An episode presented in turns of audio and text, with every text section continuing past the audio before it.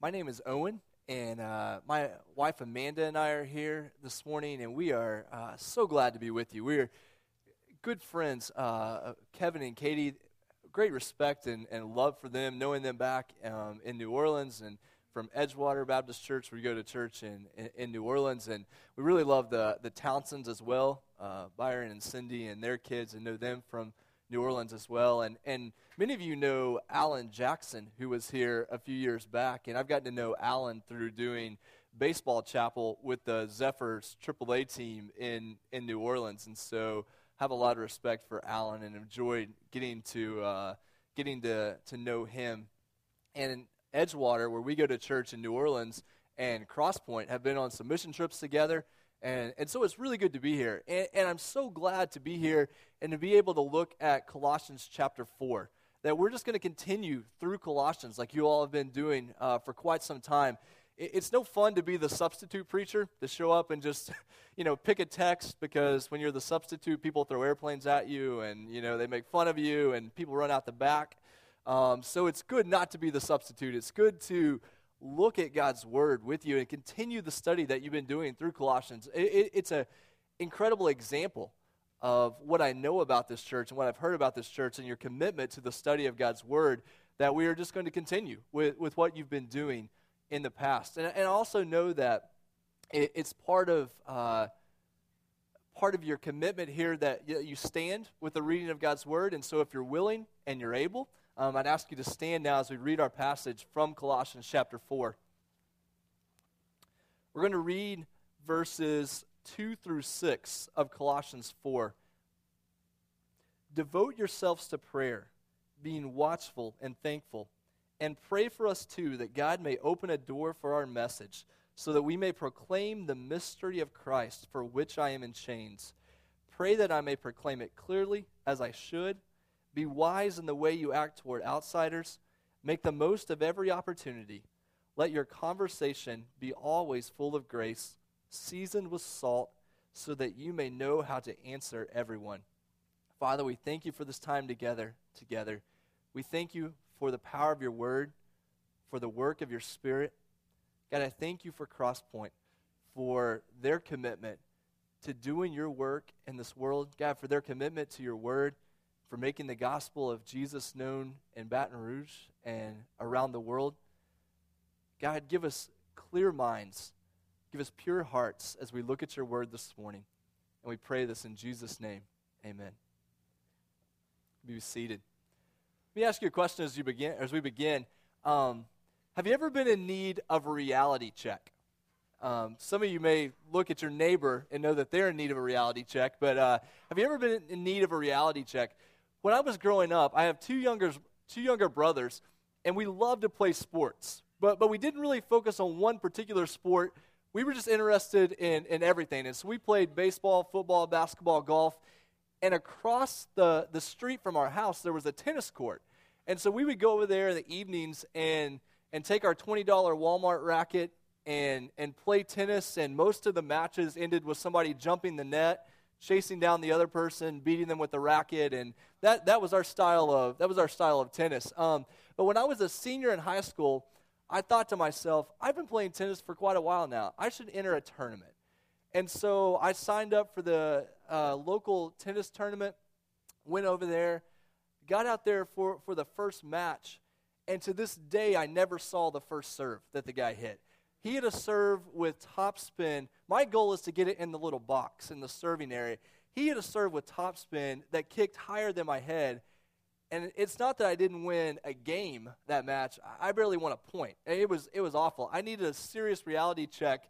I come to find out he was the number one player in the region, and, and not the region of Oklahoma, in, in multi state regions that, that I was playing against. And so that was my one and only tennis tournament my whole life. But uh, I was in need of a reality check. I thought I was a tennis player. I was not a tennis player. And what Paul is doing in Colossians is he is presenting Christ to these people. He is he's never been to Colossae, but he knows that a church has been formed there, and so he's telling them what it means to follow Jesus. He's telling them what it means for Jesus to be savior and Lord. But there's a danger here. Some of the people are being distracted from Jesus.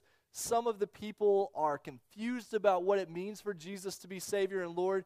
And so, what Paul does is in the beginning of Colossians, he establishes the reality of who Christ is and, and what he came to do. And then the second half of Colossians, he gives them a reality check. He says, You say you're a follower of Jesus, you say that Jesus is Savior and Lord. Let, us find out if that's really the case. Let's find out what that looks like in, in your life. And so Kevin started this last week with the reality that if we say that Jesus is a big deal, if we say that Jesus is Savior and Lord, that should show up in our relationships, the people who are closest to us.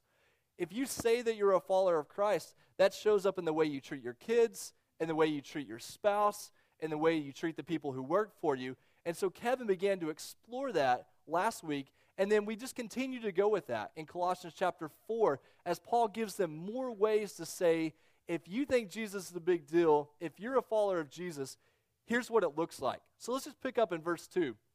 The first thing, Paul says, if you think Jesus is a big deal, if you think he's Savior and Lord, it shows up in the way you pray. How do we pray? He starts out very beginning devote yourselves to prayer. What does it mean to be devoted to something? What, what does it mean? It, it means you give priority to that thing, it means you give time to that thing, it means you give energy to that thing. To be devoted to prayer now, here's the problem that, that I face, the struggle that I face. Prayer oftentimes doesn't feel like we're doing anything, does it? Prayer's that other thing. I, I, am a doer. I want to do something, and prayer feels like I'm just sitting, you know, or, or even worse, God forbid, I'm wasting time. I should be doing something, not praying. And Paul uses his strongest language here. He says, be devoted to prayer.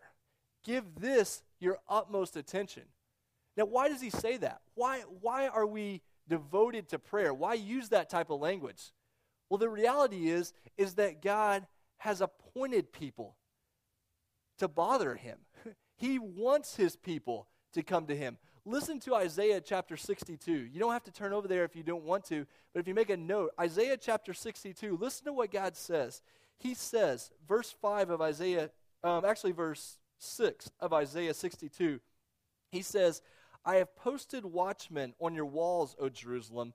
They will never be silent day or night. Sounds like my kids. They will never be silent day or night. You who call on the Lord, give yourselves no rest, and give him no rest till he establishes Jerusalem and makes her the praise of the earth. God appoints people to be devoted to prayer it brings him joy when we're devoted to prayer because we are showing that we cannot accomplish this thing on our own. When we are devoted to prayer, it shows that what God wants to do, he will do by his power, and we are the ones who trust in him. But here's the reality no one ever stumbles into a life of prayer. Sometimes I stumble into eating four pieces of pizza instead of three. It just happens accidentally. You don't even know how it happened, but you ate more than you planned to. Or sometimes I stumble into watching two hours of Sports Center instead of one, even though the second hour is exactly what the first hour was. Not on purpose, don't even know how it happened, or, or we spend 30 minutes on Facebook and Twitter even though we don't know these people. But, but, but we stumble into it, it just accidentally happens. I've never, to this point in my life, just accidentally spent 45 minutes in prayer. I started out for three and it morphed into 45. It, it often doesn't happen that way, does it? Paul is calling these people. He knows the battle that we face with prayer. He knows that it doesn't feel like we're doing anything.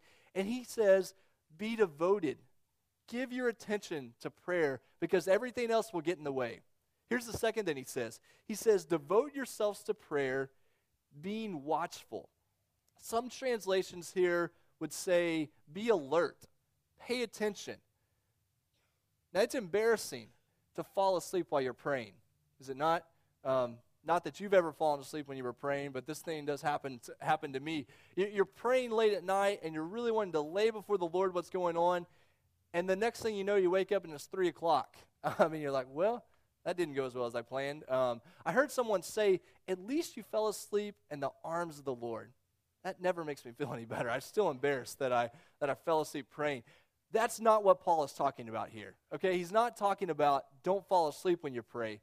Being alert, being watchful is this idea of know the times. Be watchful means something big is going on, there's an enemy coming, pay attention. We need people who pray like that. People who understand. This is what Jesus is talking about to his disciples so often, where he says, Be watchful. Know that the time is coming. Know the time you live in. And we can look around the world around us, look around at the world, and say, We need to be people who are watchful.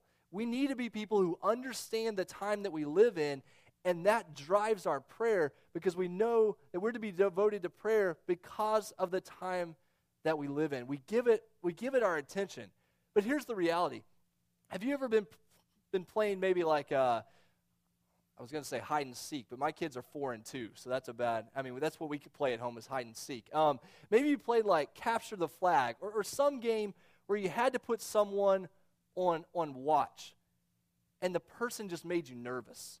Have you ever had somebody like you put on watch and they just pace back and forth or they play with their hands or you're like, you're not going to be a very good watchman because you're so nervous. And you're making me nervous just watching you be, be the person who's on watch. Paul has to balance this idea because when he says be watchful, understand the times, he's not saying panic. He's not saying be watchful because we don't know what's going to happen. Because look in verse 2 what he says. He says, Devote yourselves to prayer, being watchful and thankful. He wants them to be watchful to know why it's important to pray, but he also wants them to be thankful. Thankful for what?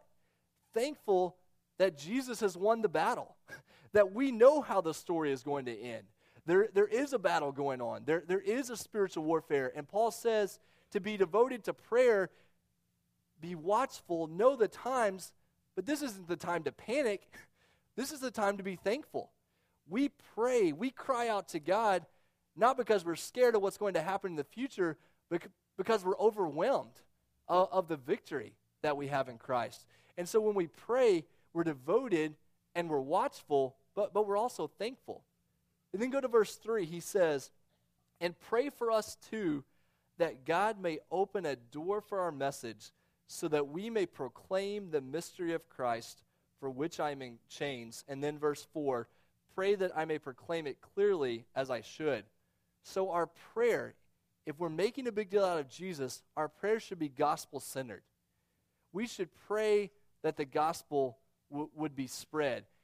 We sometimes devise these evangelism strategies or these outreach strategies in church. Prayer should be the number one, the driving force of any evangelism strategy, any outreach event we ever do. Because Paul makes it very clear that unless we are devoted to prayer, we miss, we miss the power of the gospel going forth.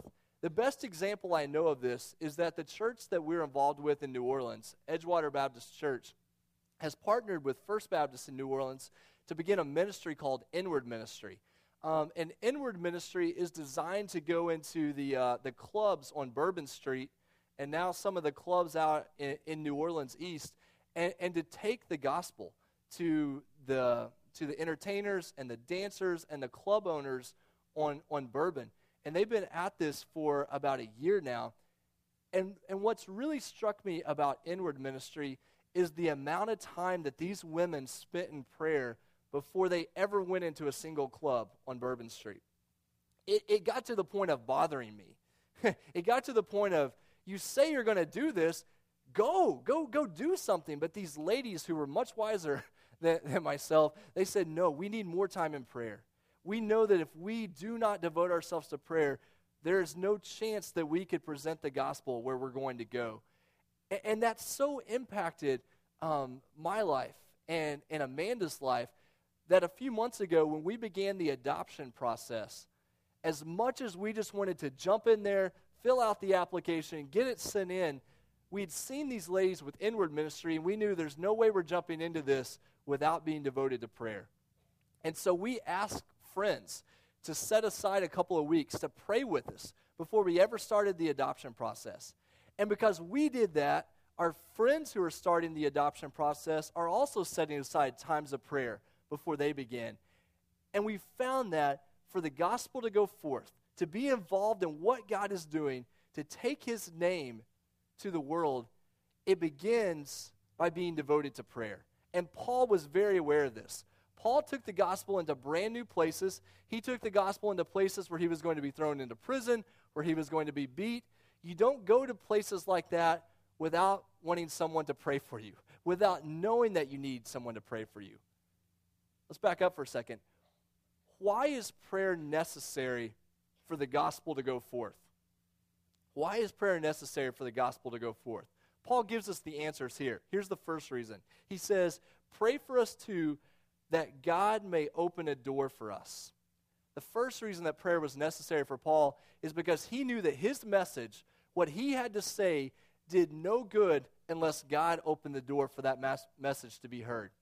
2 Corinthians chapter 4, Paul talks about how the God of this world, the God of this world who has set himself up as the God of this world, Satan, has blinded the eyes of unbelievers. And it's only when God opens our eyes that we're able to see the beauty of the gospel. Acts 13, we hear that God opened Lydia's heart so that she could have faith. The reality is that we can we can proclaim the gospel all we want. We can come to church on Sunday morning, but unless God opens a door for the gospel, it does no good. And that's so hard because sometimes God doesn't open the doors that we expect Him to open. And sometimes God opens the doors that we don't want to walk through with the gospel. And sometimes God delays opening the doors when we want the gospel, gospel to be proclaimed clearly right now. Um, some of you are probably like Amanda and I, and you have, you have family members who are not believers.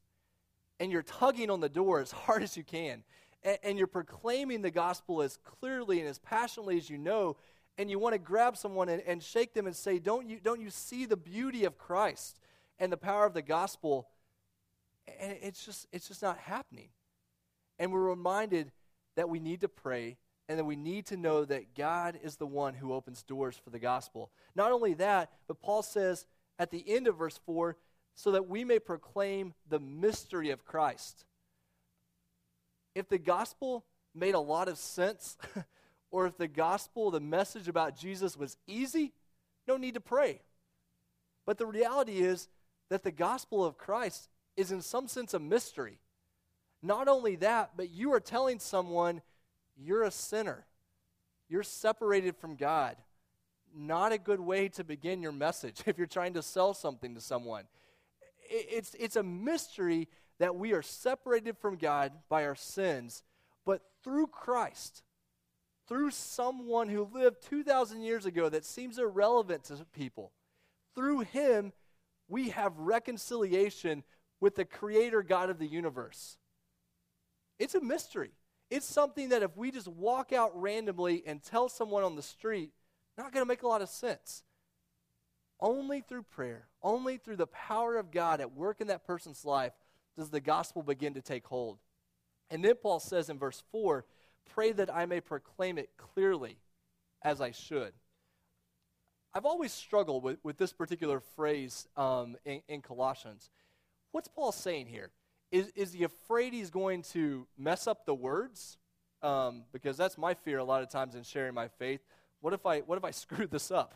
What if, I, what if I say the wrong words when I'm trying to tell somebody about Jesus? Is that what Paul is saying here? I don't think entirely. I, sure, that's a concern. I mean, you don't want to go out and tell somebody about Jesus and get confused and, you know, it, it sound like a goofball. That's not what we're going after.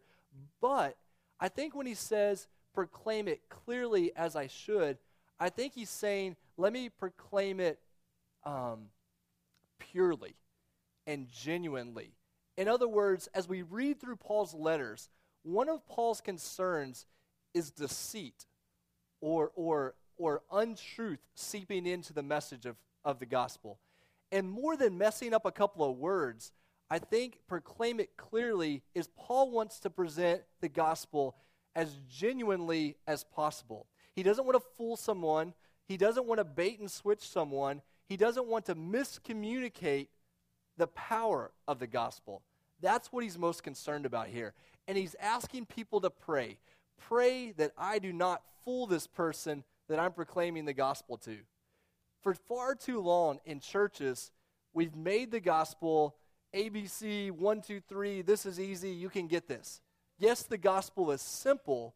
Yes, a child can understand it, but we have to be so careful that we don't send a mixed message. That we don't send a message of the gospel is easy, Christian life is easy, come and just have it if you want it. That's what Paul is scared of. That is what he wants to proclaim clearly. He wants to proclaim the power of the gospel clearly. And so, if we say that Jesus is Savior and Lord, we will devote ourselves in prayer that the gospel would, would go forth. Here's the second thing, verse, verse 5. Be careful in the way you act toward outsiders. Be wise. Actually, it says, be wise in the way you act toward outsiders, making the most of every opportunity. Here's a question we need to ask ourselves here Who are the outsiders? who, who is Paul talking about when he says, be wise in the way you act toward outsiders? We have to remember that, that the church that Paul is writing this letter to, the church at Colossae, is probably a very small group. In fact, much, much smaller than we are gathered here this morning. And so to them, the outsiders would have been those around them in the city of Colossae who were not a part of their group. Now you say that's that's very simple. Why, why would you take time to explain that? The reason I explain that is sometimes we hear the word outsiders and we think strangers. Or even worse, we hear the word outsiders and we think don't have anything to do with them. Those people are out there, we're in here, don't have anything to do with them. The problem is that's not how Jesus lived his life, is it? Jesus spent time with the outsiders. He got in trouble with the religious leaders because he hung out at parties and he went to the house of those who were outside. Paul's expectation, the reason that he would say, be wise in the way you act toward outsiders, is because he expected them to interact with the outsiders. He expected them to spend time with people who were not a part of their group. And so we have to remember what Paul is saying here is not avoid those people who are not part of the church. He's saying spend time with them. These are the people that you work with, the people you go to school with, the people in your family who are not a part of God's family, but you interact with on a daily basis. How do we act toward them? We act wisely toward them. Now we have to remember, this is very important. When we see the word wisdom, or we see the idea of acting wisely in Scripture, it, it carries two um, related meanings. There, there, in other words, there's kind of two types of wisdom, but, but they're close related. The first type of wisdom is practical wisdom. In other words, don't be dumb. don't, don't do something foolish. Just be, just be wise in the way that you act toward people because we want them to hear clearly the message that we have to proclaim. Just, just be wise. But there's also another type of wisdom there's spiritual wisdom. And this is the tension, this is the difficulty we face. Is spiritual wisdom means that we walk according to God's word and we walk according to God's Spirit. And God's Spirit, at times, may lead us to do something that is not wise by worldly standards. We have already had several people advise us that, that adopting a child right now is not wise. Thank you for your input. We, we appreciate that. Um, but we are hoping to follow spiritual wisdom. And, and we feel like God's word and God's spirit is leading us in this direction. And so the reality is, is that when we interact with people, sometimes we will do something that is spiritually wise, but may not be wise practically or, or according to the ways of the world. Here's the danger we face. Sometimes people will say, I was just being a fool for Christ. No, you were just being a fool. You weren't being a fool for Christ. You were just being foolish in the way you were acting toward people, and you hindered the spread of the gospel. Other times, people are foolish. They do foolish things because God is truly leading them to do that. One of the best examples I've heard recently is listening to a sermon from Crosspoint back in June. Um, I may forget her name. I think the lady's name was Mandy, and she had spent time in East Asia. And she talked about how they were, when they were in their hotel room, they had to be wise. They had to be practically wise, not to say the wrong thing at the wrong time. But the missionaries were encouraging them that at some point you're going to have to be spiritually wise. God's Spirit is going to lead you to proclaim the gospel in a dangerous situation. And so, Paul, when he says, be wise in the way you act toward outsiders, it's worldly wisdom, but it's worldly wisdom that is trumped by spiritual wisdom when God leads us in that direction. So, be wise in the way you act toward outsiders, making the most of every opportunity. Um, some translations, I don't remember which ones, but some translations will say redeeming the time or redeeming the opportunity. This idea of cashing in on this opportunity. You have a chance to interact with somebody, you have a chance to, to share the gospel with them, or you have a chance to be around them. Make the most uh, of that opportunity. John Piper has written a book called Don't Waste Your Life. That's really the easiest way I know to sum up this little phrase. Don't waste your life. Don't waste the opportunities that you have to interact with people who are not a part of God's family. How here's a question that I ask myself. How can we know that we've made the most of an opportunity? Yesterday morning, I, I feel like I, I, I missed out on an opportunity. We're at Sam's in the, in the checkout line, and our kids are starting to break down. Now, you can never imagine this happening, but uh, we're in line checking out, and our kids are breaking down on us. Um, but there's a really nice gentleman, younger guy, who's checking us out, who is interacting with our kids. You know what my goal at that moment was? To get through the line. Just check the items out, man. We do you not see what our kids are doing? Like they're on the floor, they're they're hitting each other. We just have to get out of this place. And, and I felt like in some way I missed an opportunity because God had put this person in, in our path, and, and I didn't make the most of that opportunity. We could probably all think of times in our life we just need to get through this experience, and God is saying, no, make the most of this opportunity. How can we know we made the most of the opportunity? A couple of things. Did you point the person toward Jesus? Now, I'm not saying, did you proclaim the entire gospel to that person? In other words, at that moment in Sam's yesterday, I wasn't making it through the Roman road. It, it, just wasn't going to happen. Like, we weren't going to make it through the whole gospel presentation, but I could have done something to point that person toward Jesus. Are, are we doing that? Are we giving hope to someone? Have you ever had an interaction with someone and you felt like, I'm ready to face the day because of what that person said or what that person did? I think when we make the most of every opportunity, we give hope to someone we point them ahead, hoping that the next person they interact with will tell them about Christ. That's what it means to make the most of oppor- every opportunity.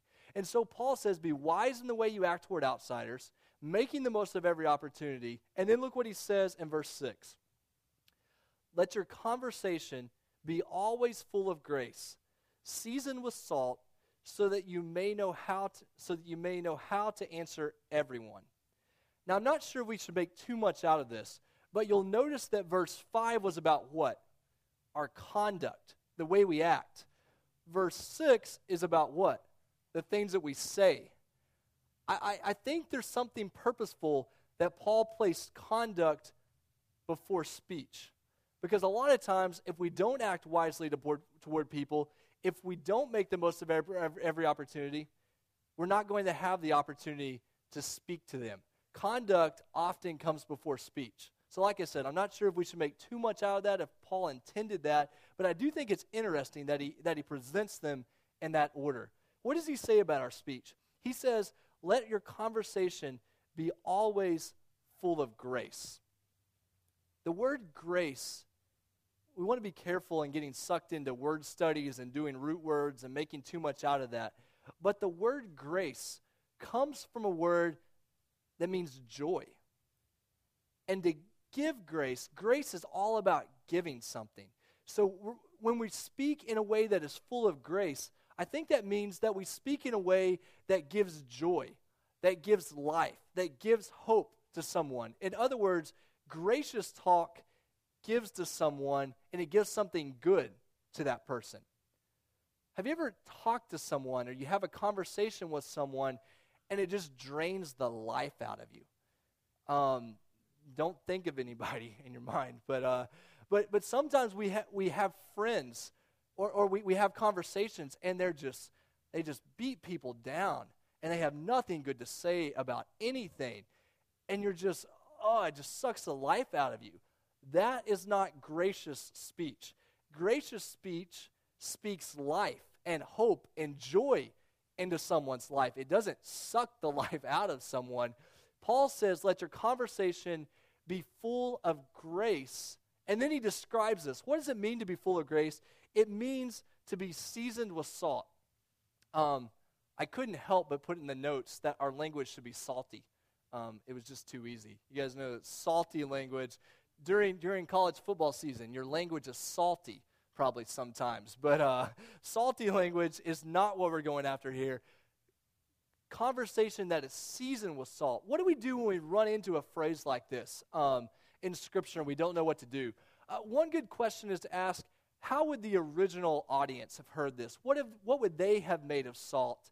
And then a second question that we always want to ask, and I found this particularly helpful in just in personal Bible study. As you're reading through Scripture, if you get confused by a phrase, a good question to ask yourself is, what would the opposite of this be? Because a lot of times, if we can figure out what the opposite of a phrase would have been, then that would help us get a little bit closer to what the meaning of the phrase is. So, for, and, and just to let you know, I think one of the best examples of this was, was Kevin's sermon last week.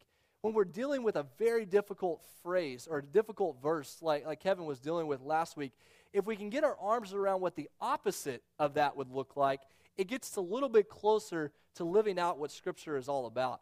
And so when, we see something like seasoned with salt and we don't know what to do with that phrase in Scripture, we could ask ourselves, what would the difference be?